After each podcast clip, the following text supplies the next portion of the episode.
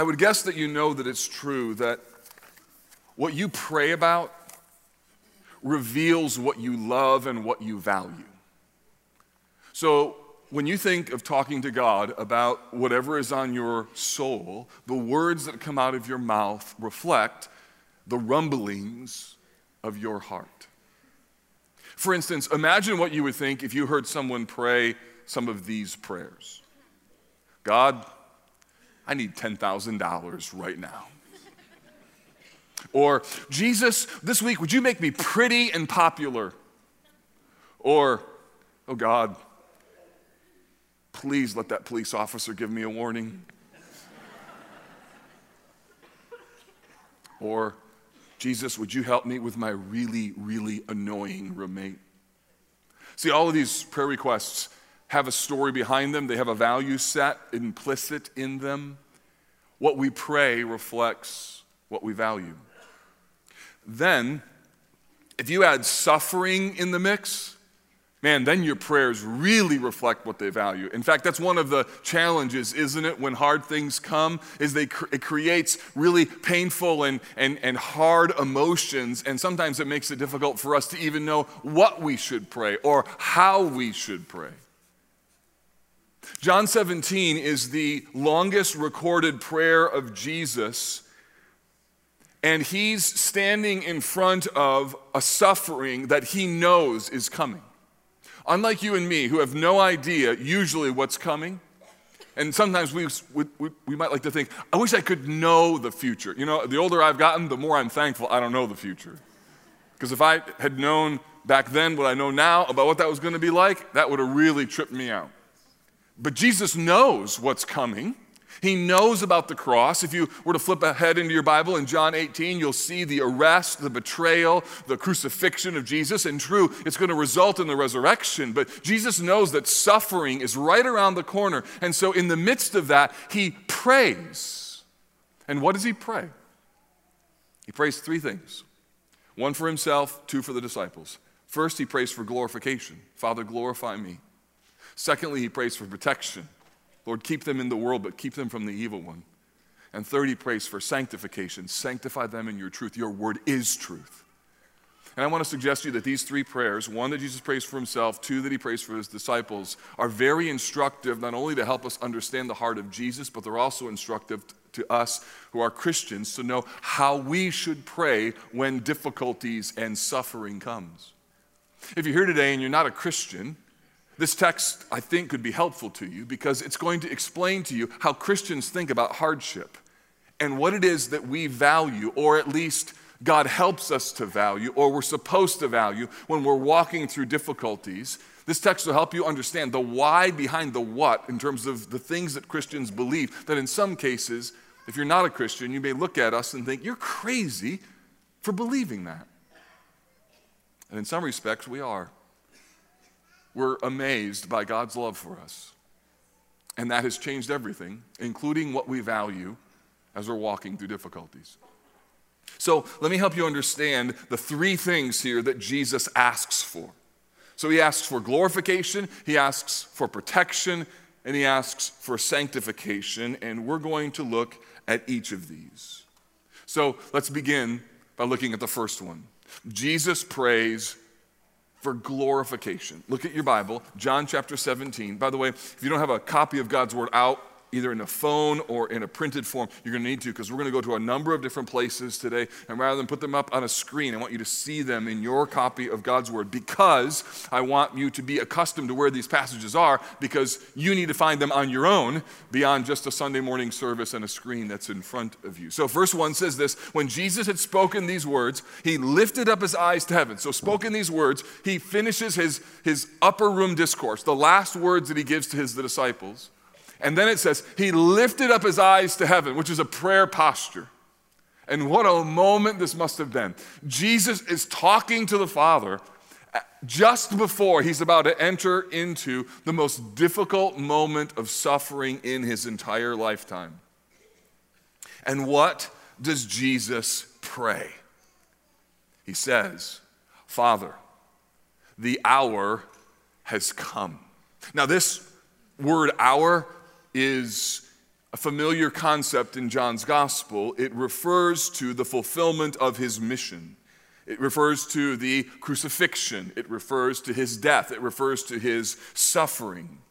So the hour has come. Pre- previously, Jesus has said, My hour has not yet come. In fact, it's the first thing that he says at his first miracle when he turns the water into wine. Prior to that, his mother comes to him and says, Look, they've run out of wine. And Jesus says, What does that have to do with me? My hour has not yet come. So Jesus keeps saying this hour thing, hour thing, hour thing, that it's not quite here. Now it's here. John is using this as a marker to tell you this is the fulfillment of all of the reasons that Jesus came to earth. And then he prays this Glorify your Son, that the Son may glorify you. If you underline things in your Bible, that's a little phrase that you really should underline because it represents really the sum total of the message of the Gospel of John. Everything leading up to the Gospel really focuses in this particular um, moment and in this particular way of glorify your Son, that the Son may glorify you. And in fact, you could even think of the concept of glory and the glory of God as the theme of the entire Bible. From Genesis to Revelation, it is about the revelation of what God is like and the restoration of sinful people back to Him because of what He's like. Now, I don't want to assume that you know what the word glory or glorification means. It's a familiar word, but sometimes familiar words lose their punch because we don't really know what we're talking about. So, to glorify, by definition, means to praise or to honor. It has far deeper significance, though, than just flattery or affirmation or recognition. Glory is connected to the weightiness of who God is. It's the word that the Bible uses to try to describe how other God is from us. The Bible tells us in Psalms that the heavens declare the glory of God. So when you see a beautiful sunrise, as there was this morning, and it reminds you that this world is unbelievably beautiful, that that is meant to be a reflection of the glory of God. The glory of God is the sum total of what he is like and what makes him God. And the reason why this word is important is because it showed up very early in John's gospel. Take your Bible and let's go to John chapter 1 and verse 14. The first time we saw this was when we started our study in this wonderful book, and John was reflecting on what it meant for Jesus to come to earth. And John 1:14 says this the Word, that means Jesus, became flesh. So Jesus, as the Son of God, became a man. And it says he dwelt among us. Remember that because we're going to look at another text in Exodus in a moment. He tabernacled among us, he lived among us, and we have seen his, what's the next word? Glory. We've seen his glory, and then how does he describe this glory? Glory as the only Son from the Father, full of grace and truth. So, John is trying to help you understand that we saw something in him. We saw something that reflected the glory of God, and that glory of God is captured in two key concepts of grace and truth. A God who is merciful, but a God who is just. You see, there is no justice without mercy, and there is no mercy without justice. You have to have both in order for everything, culture and society, and for God Himself to work because God's holiness and His glory is captured in what it means for Him to be a God of grace and a God of truth. Now, look at John chapter 2 and verse 11. Remember, I mentioned that Jesus did a miracle in John chapter 2. He turned the water into wine. Well, when the disciples saw that he did this, the text says, This, the first of his signs Jesus did at Cana in Galilee, and manifested his, what's the next word? Glory. So Jesus manifested, he showed the disciples an element of his glory, and his disciples believed in him. What did they believe? They believed that he really is the Son of God. They believed that there's something about him that shows us the glory of what God is like. So, this idea of the glory of God expressed in the person of Jesus is a central message in John's gospel. But it's not just in John's gospel.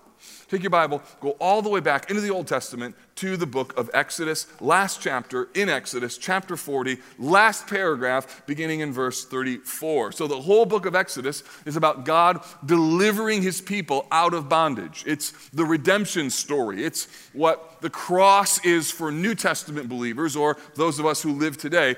The Exodus was that event. It's when God's people knew that God cared and God delivered them. And after they were delivered and they're wandering in the wilderness, they build a tabernacle, a place for the people of God to worship. It's the first physical location designed for God to meet with mankind. And verse 34 tells us that after they completed the construction, the cloud covered the tent of meeting, and the glory of the Lord filled the tabernacle. And Moses was not able to enter the tent of meeting because the cloud settled on it, and the glory of the Lord filled the tabernacle. So, what this means is God is here, and He's different than you. That's the point. God showed up to meet with His people, but God isn't like you. So some of you know that when we baptize people, they wear a t shirt and it says, God is holy, I am not. That's the message of the Bible. The good news, God is holy. The bad news, you're not. Good news, Jesus saves. He reconciles the God is holy and I am not reality by providing atonement.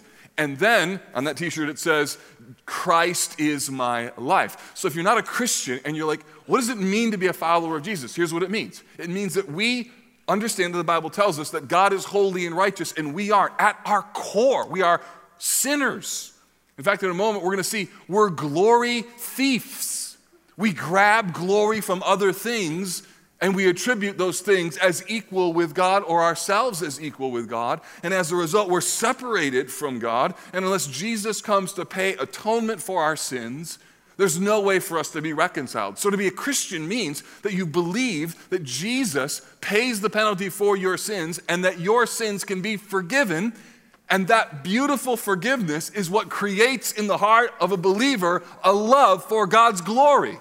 Why do Christians love God's glory? Because He rescued us from ourselves and our perpetual pursuit of glory in all the wrong things. Just think, for instance, about how much glory you went after this week. Somebody said something to you over a text message, and you were like, How dare they say that? You know what that is? That thing? It's like, who do they think they are? Messing with this glory. that's what that is, right? You don't say it, you're like, That was kind of mean. That wasn't very, I was kind of snarky. But what you really mean is, man, I'm a thing, and how dare you? You're like the great Oz. Who dares send this text to me? Ha ha ha. That's, that's how we are, right? Now, when we're little kids, like we don't know enough to kind of hide that. So we, it just kind of comes out. That's why our kids are wicked, awful sinners when they're two and three years old. They desperately need Jesus, right? It's just a, because why? Because they're constantly pursuing their own glory. That's mine or they get involved in athletics, right? Doesn't matter if they do a good, you know, roundhouse or not. When they're done, they're like, ta-da! You know, in the back of your mind, like, that's no ta-da, that's sit down. That's not good at all, right? But no ta-da! Or, hey, they participated and showed up at practice. Here's a medal, right? Here you go, right? So, because we're going to have glory because you showed up. All right, so fine. That's a little riff, just so you know. But anyway, so. We are glory pursuers. In fact, in the book of Romans, the Apostle Paul, listen to this, describes the brokenness of humanity this way For the wages of sin is death. And then he says, For all have sinned and fallen short of the glory of God. That means that we all have sinned, that there's penalty for our sin. And the way that we sin is we keep grabbing a hold of things that we shouldn't grab a hold of. The great thing is, is there's coming a day when Jesus is going to make it all right. The book of Habakkuk says this For the earth will be filled with the knowledge of the glory of the Lord as the water covers the sea. There's coming a day when Jesus is going to come back, and for those who know him, are going to live in the new heavens and the new earth. And there will be no impure thought, no wrong motive. I mean, imagine it. every conversation you have with someone in the new heaven and earth, you'll never have to wonder, what do they mean by that? It'll always be amazing. There'll be no questioning motivations, no desire to do the wrong things. Every day that you're alive, you always desire the right thing. In fact, you can't even desire the wrong thing anymore because the desire of the wrong thing is gone. And that's going to be a day. And we're going to always live in the glory of who Jesus is. There will be no need for the sun or the moon because Jesus will be our light. Why? Because his glory is the essence of what the sun barely even reflects. So, in life, this glory concept is something we see all the time. It's, it's, it's the essence of what makes something incredibly beautiful or what makes it attractive. So, think of it, for instance, when you go to a wedding. What's the glory of a wedding? It's the bride, right?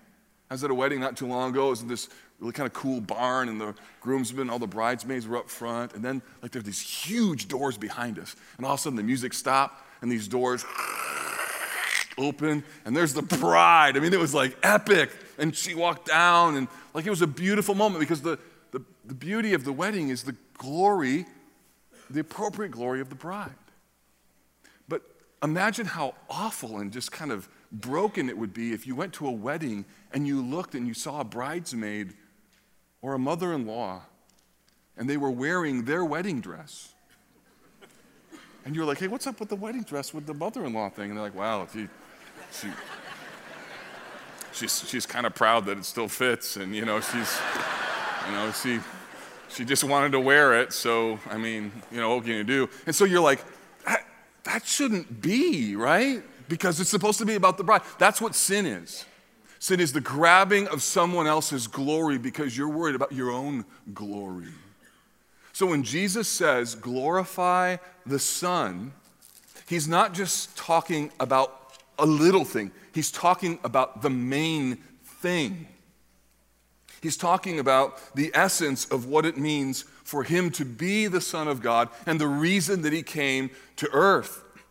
He says in verse 2 Since you have given him authority over all flesh to give eternal life to all whom you have given him. So, the whole reason he comes, the reason he gives eternal life is for the purpose of this glory thing. And this is eternal life that they know you, the only true God. What are they to know? They're to know about the glory of God. That's what it is. Jesus comes to reveal what God is like. And then he says, And Jesus Christ, whom you have sent, I glorified you on earth. Notice, this isn't some sidebar agenda. This is the main reason that Jesus comes to earth, having accomplished the work you gave me to do. And now, Father, glorify me in your own presence with the glory I had with you before the world existed. Jesus prays for glorification, but I want you to know where in his life he's praying for glorification. He's praying that through what follows, namely the cross, that the Father would glorify him. That's really, really important. Because sometimes we think that the way that I'm going to make it is by getting around this trial. And Jesus is like, no, I'm going to go through this trial and you're going to glorify me, please, as I walk through this difficulty. And that becomes a model not just for Jesus' suffering, that becomes a model for all Christian suffering. Don't believe me? Look at Hebrews chapter 12. spending a long time here because this this is so important. If you don't get this right and you don't understand what's going on here, you won't understand the rest of John's prayer or Jesus' prayer in John 17. And for that matter, if you're a Christian, you, you won't know how to walk through suffering or difficulty. And all of us are going to walk through hardship. I don't care how old you are or how young you are. There, there's going to be moments when you look at your life and you're like, I don't know how we're going to do this. Hebrews chapter 12. Therefore, since we are surrounded by so great a cloud of witnesses, the hope of this passage is this Brother, sister, no matter what you're going through, you're not the only one who's ever walked through this. And I don't say that for you to get off sort of some pity party. What I mean is there's people, probably even within this church, who have walked the exact same road that you're walking through. That's why you need the body of Christ.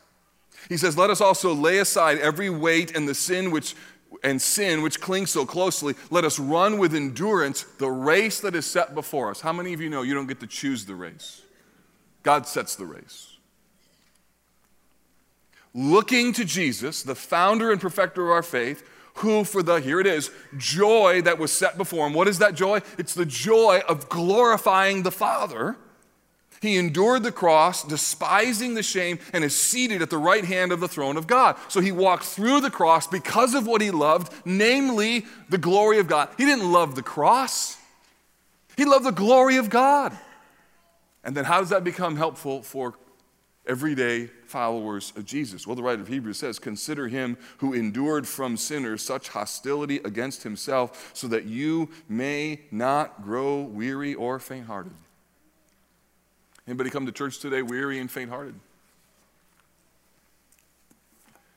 What do you do when you're weary and faint hearted? What do you do when you're approaching something and you're just like, you know, I, I, don't know how in the world we're going to do this? The writer of Hebrews says you consider Jesus.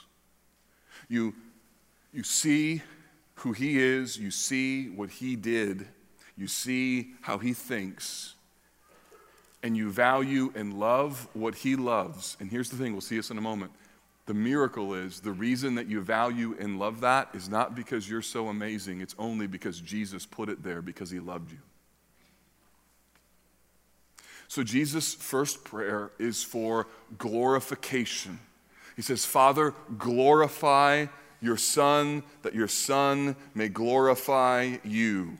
The joy that's set before him is the glory of the Father. What's the one thing he longs for? The glory of the Father. What then becomes our singular motivation if you're a follower of Jesus? It is to glorify God. If you're not a Christian, why do Christians value the glorification of God? Because God has rescued us from our sins. We are deeply in love with him. We want everything to point to him because Jesus rescued us from the thing that was a disaster in our souls and converted us and made us new. And now everything about our life is about him because everything everything that was lost has now been found. Every part of us that was blind can now see. We are saved by amazing grace. We are saved because of the glory of God. Secondly, Jesus prays for protection. Now, the bulk of John 17 is Jesus praying for his disciples. And this begins in verse 6. He says, I have manifested your name to the people whom you gave me out of the world. So there's going to be this theme that's within this text. I'm going to show it to you quickly of Jesus saying, I have declared your word, Father, to the people, here it is, whom you gave me. Look at 6b. He says, Yours they were so he's talking about these disciples. These disciples apparently belonged to the Father, and he says, You gave them to me, and they have kept your word. So the reason he puts all that together is their keeping of the word wasn't because they were so amazing at perseverance. In fact, every single one of them are going to desert Jesus. But he says, You have they have kept your word. Why? Because you gave them to me. So these disciples, their hope is that they belong to Jesus. Look at verse 9. He says, I am praying for them. I am not praying for the world, but for those whom you have given me, for they are yours. And verse 10 All mine are yours, and yours are mine, and I am glorified in them. What is Jesus doing here? He's helping us to hear that underneath our lives is this beautiful but mysterious truth that those who are the followers of Jesus, genuinely converted, they belong to God, and they belong to God even before they knew how it was that they were going to belong to God. Now, how to work all that out, I don't know. I just know what this text says. And the reason that it's here is for this reason. Because when you're walking through a season of difficulty and you wonder, man, everything's blowing up around me, and I look at my future and I wonder, how in the world am I going to make it? I mean, I, have looked myself in the face before and thought, there is no way I'm going to make it through this.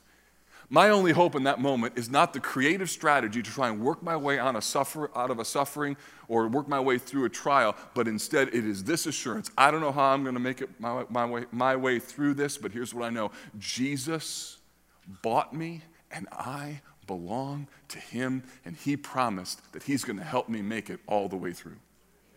So, at the end of the day, friend, the hope for you is not a change in circumstances, it's not a change in strategy. It is reminding yourself, we belong to Jesus. Like, I don't know how this is going to turn out. I don't know how this is going to play out in terms of its effects, or I don't know how we're going to make it. I, I can't strategize my way through this. It's too complicated, it's too painful. I'm too weary to be able to walk through this season. But here's what I know at the end of the day, I belong to Jesus. He sought me, He bought me, He pursued me, and now I'm His and He is mine, and there is no one who can pluck me out of His hand. And as a result, I can rest knowing that when I don't know what to do, I can know to whom I belong. And just say, Jesus. I belong to you. Help me. Jesus continues this theme of protection. He says, verse 7 Now they know that everything you have given me is from you, for I have given them the words that you gave me. Part of the way that God helps us sustain us is through His word. They have received them. They've come to know in truth that I came from you. They believe that you have sent me. Skip ahead to verse 11. I am no longer in the world, but they are in the world. I am coming to you, Holy Father. Keep them in your name. What does that mean? It means keep them believing, which you have given me, that they may be one even as we are one. So, one of the signs of perseverance in the body of Christ is that when suffering or hardship or difficulty comes, whether it's a marriage or whether it's a friendship or whether it's a small group or whether it's a church membership, that when that suffering comes, that the enemy doesn't use it to create a wedge issue to divide people, but instead their perseverance causes them to say, I don't know how we're going to do this. I don't even know if I agree with you. I don't even know how to work through this, but here's what I know. We both belong to Jesus. Like we're family. And as a result, what we agree on is greater than what we disagree on. Oh man, how many marriages, how many families, how many small groups, how many relationships, how many churches need to be reminded of that? Because pressure can sometimes cause us to overly focus on the things that create division instead of being reminded look, we belong to Jesus. There may be somebody in your world that you just need to pray for this week and to be reminded look, this is friend, not foe. Man, it feels like they're a friendly foe, but it means like they're, this person is, they belong to Jesus. I belong to Jesus. Text continues. While I was with them, I kept them in your name, which you have given me. I've guarded them. Not one of them has been lost except the son of destruction that's Judas, that the scriptures might be fulfilled. In other words, he was with them, but he wasn't one of them. But now I'm coming to you, and these things I speak in the world that they may have my joy fulfilled in themselves. I have given them your word. The world has hated them because they're not of the world, and I am not of the world. And then he says this I do not ask you to take them out of the world, but that you keep them from the evil one. Oh, what an important truth. Jesus says, Look, Father, I'm praying not that you remove them out but rather that you keep them while they're in it. You know, church, there can be a tendency when pressure or difficulty or hardship comes that you want to emotionally run away, or even that you want to protect yourself from any kind of further pain. And of course, there's always wisdom that needs to be applied. In all these scenarios, Jesus said to be wise as serpents and innocent as doves.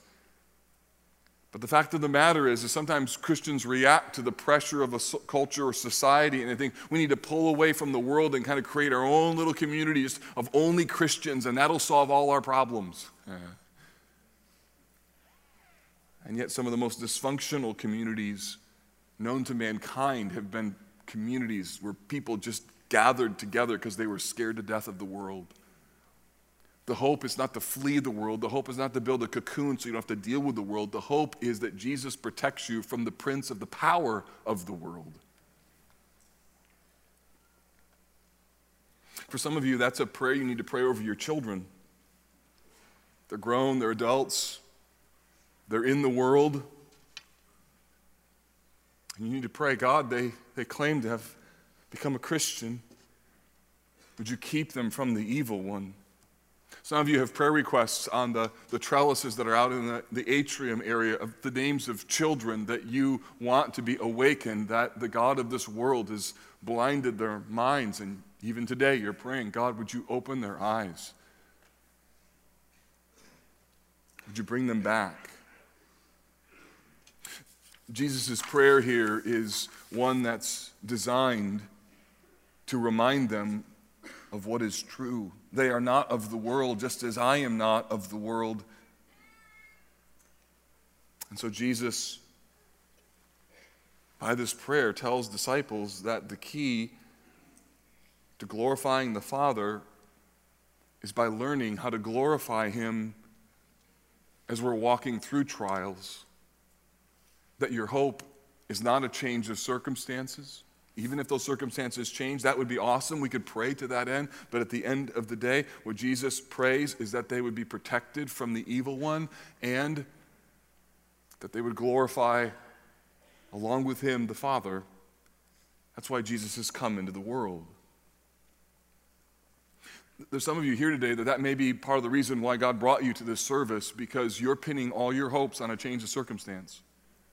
Like you've convinced yourself, I can't be happy unless this thing changes. And I get that you're going to be weary and discouraged and, and, and, and, sorrowful, and there's nothing wrong with that at one level. But if all your hopes are pinned or all your emotional resources are conditioned upon, or if you think you can't spiritually thrive unless particular things are true, you're not only not going to experience the joy of the Lord as you walk through that sorrow or difficulty, which means that you could persevere, but also you're going to miss the whole manner in which Jesus intended for his disciples to make it through the world. Jesus is anticipating the cross He's not backing away from it. He's not going around it. He's going to go through it, knowing that he's going to glorify God and God's going to help him, going to preserve him, going to guard him. So no matter how dark or how difficult it gets for him, and in the case of disciples, or for you, it means that Jesus bought you if you're a Christian. It means you belong to him. It means that the devil at the end of the day is not going to win. And we have this little while while we are in the world experiencing hardship and difficulty, but this little while is not going to be forever. And one day, Jesus is going to come back and all of our sorrows will be turned to joy and there'll be no more crying, no more tears, and Jesus will reign supreme forever and ever. I can hardly wait.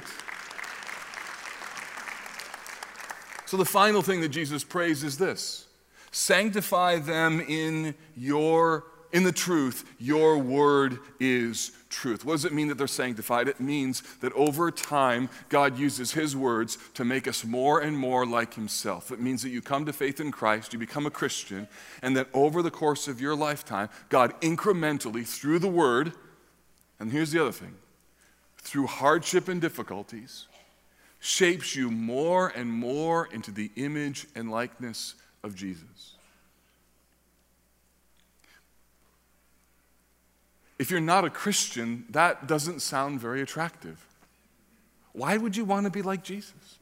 Why not just have an easy life? Why not just bail on your marriage even though it's hard? Why not just walk away from that friend because they're so annoying? Why not just give, give into that temptation because you're missing out on so much pleasure? Why, why do Christians love the glory of Jesus? Why, when the Apostle Paul says that we're being transformed from one degree of glory to another, why, when Christians hear that, are we like, yes? Here's why because Jesus rescued us from ourselves, He cleansed us from our sin, He made us new creatures, He created new desires, new longings within us. He has whetted our appetites with how wonderful and glorious the glory of God is. And once you have seen that, and once you have tasted that, and once you have been made new, your perspective on everything, including suffering, radically changes.